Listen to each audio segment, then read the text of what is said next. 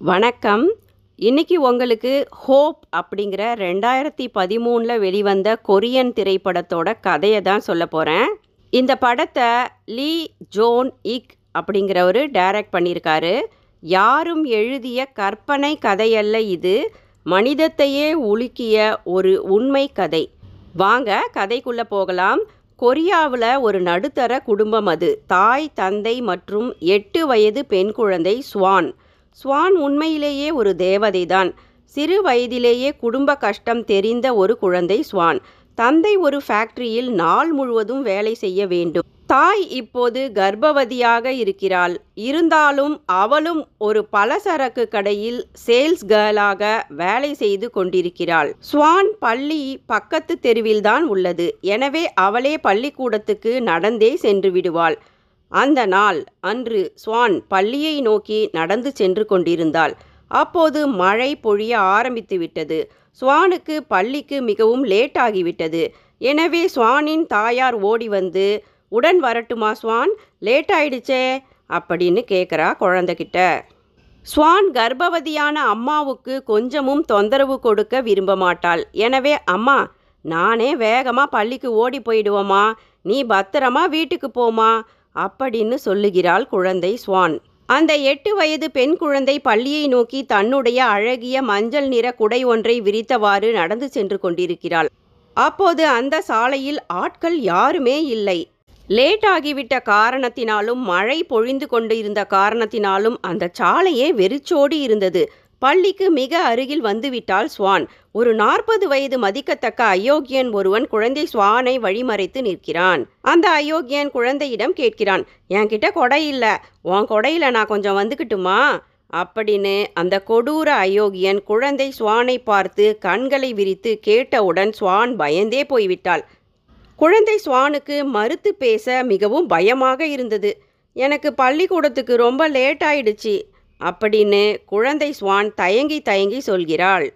சிறிது நேரம் கழித்து குழந்தை ஸ்வானின் குடையும் பையும் மற்ற பொருட்களும் அந்த முட்டுச்சந்துக்கு அருகிதறி கிடக்கிறது. மக்களும் ஆம்புலன்ஸும் மற்றும் போலீஸும் குழுமிவிட்டனர் இரத்த வெள்ளத்தில் அசைவற்று கிடந்த குழந்தை சுவானை ஹாஸ்பிட்டலில் கொண்டு வந்து சேர்க்கின்றனர் பொதுமக்கள். கண் நிறைய பள்ளிக்கு அனுப்பிய குழந்தை ஸ்வான் சின்னாபின்னமாக்கப்பட்டு இரத்த வெள்ளத்தில் உயிருக்கு போராடி கொண்டிருப்பதை பார்த்து ஸ்வானின் தாயும் தந்தையும் கதறி அழுகின்றனர்.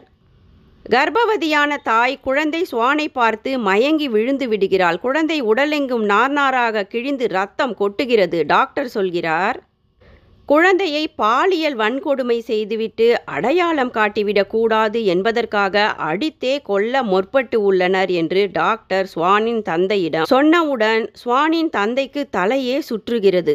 உள் உறுப்புகளில் இருந்து ரத்தம் வெளியேறி கொண்டிருக்கிறது. உடனே ஆபரேஷன் செய்ய வேண்டும். பிழைப்பது மிக கடினம் என்று டாக்டர்கள் சொல்லிவிட்டனர். பிறகு ஆபரேஷன் நடக்கிறது. ஆபரேஷனுக்கு பிறகு குழந்தை சுவான் பிழைத்து விடுகிறாள்.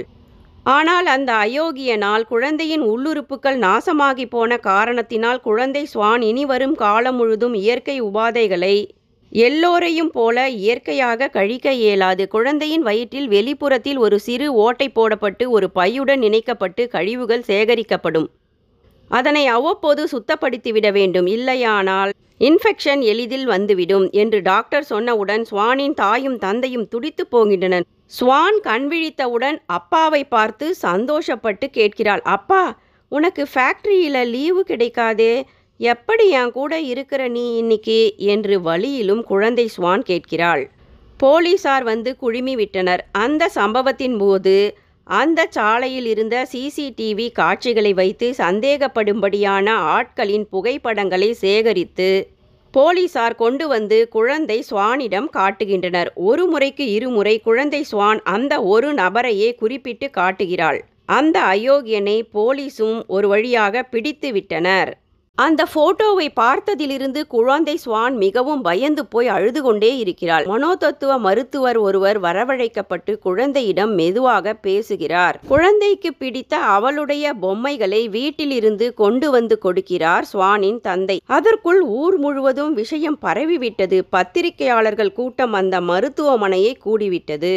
குழந்தை சுவானை எப்படியாவது சந்தித்து பேட்டி எடுத்துவிட வேண்டும் என்று பத்திரிகையாளர்களும் செய்தியாளர்களும் குழந்தை சுவானை சந்திக்க போட்டி போட்டு கொண்டிருக்கின்றனர்.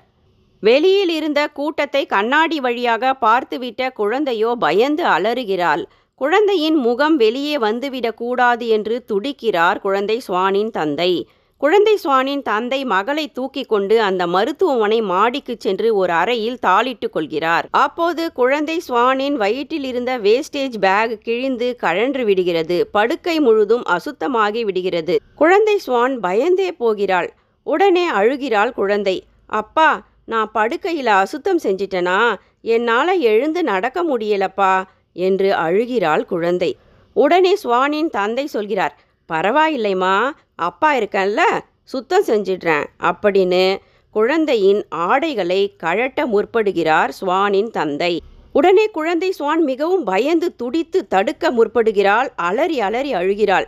பிறகுதான் சுவானின் தந்தைக்கு புரிந்தது அந்த அயோக்கியன் குழந்தை சுவானுடன் நடந்து கொண்டதைப் போல அப்பாவும் ஆடைகளை கழட்டுகிறார் என்று குழந்தை பயந்து விட்டதை அறிந்து சுவானின் அப்பாவின் நெஞ்சம் வெடித்து விட்டது வழியினால் அழுது அழுது குழந்தை சுவானின் கர்ப்பவதியான அம்மாவுக்கு உடல்நிலை மோசமாகி ஹாஸ்பிட்டலில் சேர்க்கப்பட்டு உள்ளார் இப்போது.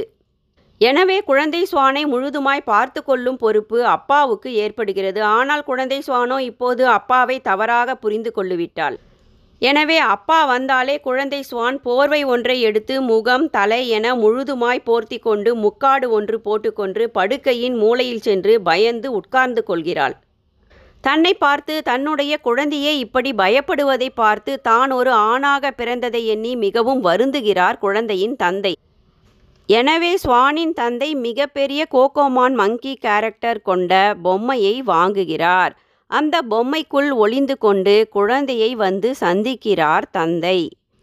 அந்த கோகோமான் கேரக்டர் மிகவும் குழந்தைக்கு பிடித்த ஒரு கார்ட்டூன் கேரக்டர் ஆகும். எனவே மிகவும் ஆசையோடு சிரித்து பழகுகிறாள் ஸ்வான் அந்த பொம்மைக்குள் தந்தை தான் இருக்கிறார் என்று அவளுக்கு தெரியவில்லை. தந்தையோ வேறு ஆணோ அவளுடைய அறைக்கு வந்தால் மிகவும் பயந்து போகிறாள் ஸ்வான் ஒரு வார்த்தையும் பேசாமல் குழந்தை சுவானின் முன்பு வந்து குழந்தையை சிரிக்க வைப்பதுடன் அவளுக்கு பணிவிடைகளை செய்கிறார் சுவானின் தந்தை அந்த பொம்மைக்குள் இருந்து. குழந்தைகள் மனநல மருத்துவர் பெண்ணாக இருந்த காரணத்தினால் பொறுமையாக சுவானுக்கு அன்புடன் படிப்படியாக தைரியத்தை கொடுக்கிறார். நாட்கள் செல்ல செல்ல சுவான் அந்த கோகோமான் பெரிய பொம்மைக்குள் இருப்பது தந்தைதான் என்று தெரிந்து கொள்கிறார். தந்தையின் அன்பை புரிந்து கொண்டு விட்டால் குழந்தை சுவான். குழந்தை சுவான் இப்போது தந்தையிடம் சொல்கிறாள் அப்பா தினமும் ராத்திரி நான் கடவுளை வேண்டிக்கிறேன். காலையில் எழுந்திருக்கும்போது எனக்கு பழையபடி உடல் சரியாகி பள்ளிக்கு ஓடி போய் என்னுடைய நண்பர்களை சந்திக்க வேண்டுமென்று நான் வேண்டுகிறேன். ஆனால் தினமும் காலையில் எழுந்திருக்கும்போது என் உடல் பழையபடி மாறவே இல்லையேப்பா. ஏன்பா? என்று குழந்தை அழுவதை சுவானின் தந்தையால் பார்க்க முடியவில்லை. சுவானின் தந்தையின் நெருங்கிய நண்பர் பண உதவி செய்கிறார். அந்த அயோக்கியனுக்கு இன்னும் தண்டனை வழங்கப்படவில்லை. சுவானே நேரில் வந்து சாட்சி சொன்னால்தான் அந்த கொடூர அயோக்கியனுக்கு தண்டனை முடிவு செய்யப்படும் என்ற காரணத்தினால் இப்போது சுவானை கோர்ட்டுக்கு அழைத்து செல்கின்றனர். அந்த கொடூரனுக்கு துளியுமே குற்ற உணர்வு இல்லை. அவன்தான் மிருகத்தை விட மோசமானவனாயிற்றே. அந்த அயோக்கியன் தனக்காக வாதாடுகிறான். அன்னைக்கு நான் நல்லா குடிச்சிருந்த காரணத்தினால அப்படி மிருகத்தனமா நடந்துக்கிட்டேன் நான் என்ன செய்ய முடியும்? அப்படின்னு அந்த அயோக்கியன் வாதாடுகிறான். கோர்ட்டில் குழந்தை ஸ்வான் அந்த கொடூரனை அடையாளம் காட்டி சாட்சியும் சொல்லிவிட்டாள். அந்த கொடூரனுக்கு பனிரெண்டு ஆண்டுகள் மட்டுமே தண்டனை வழங்கப்படுகிறது. தனது இளம் பிஞ்சு குழந்தையின் வாழ்வை சீரழித்து கொல்ல திட்டமிட்டு நார்நாராக குழந்தையை கிழித்தவனுக்கு வெறும் பன்னெண்டு வருஷங்கள் தான் தண்டனையா? என்று நொந்து போன சுவானின் தந்தை கோர்ட்டிலேயே அவனை கொல்ல பாய்கிறார். ஆனால் அனைவரும் சுவானின் தந்தையை தடுத்து விடுகின்றனர். அயோக்கியனை இப்போது ஜெயிலில் போட்டுவிட்டனர். நாட்கள் சென்றது. சுவானின் அம்மாவுக்கு ஆண் குழந்தை ஒன்று இரண்டாவதாக அழகாக பிறந்து உள்ளது. முதலில் தயங்கிய சுவான் இப்போது பள்ளிக்கும் பழையபடி சென்று வருகிறாள். சுவானின் நண்பர்களும் அவளை ஏற்றுக்கொண்டு விட்டனர். தனது உடலின் அந்த உபாதையான நிலையை குழந்தை சுவானும் இப்போது வேறு வழியின்றி ஏற்றுக்கொண்டு விட்டாள். அவள் ஒரு தேவதையாயிற்றே. சுவானுக்கு சந்தோஷம் தரும்படியாக நம்பிக்கை விளக்காக அவளுக்கு தம்பி பாப்பா கிடைத்திருக்கிறான். பள்ளியை விட்டு ஆசையாக ஓடி வந்து தம்பியுடன் விளையாடுவதே அவளுக்கு கிடைத்த ஒரு வரம். சிறு குழந்தைகளின் மீது அன்பு செலுத்தி அவர்களை பாதுகாப்பாக காப்பாற்ற வேண்டியது பெற்றோர்களுக்கு மட்டுமல்ல இந்த சமுதாயத்திலுள்ள அனைவரது கடமையும் ஆகும் நன்றி.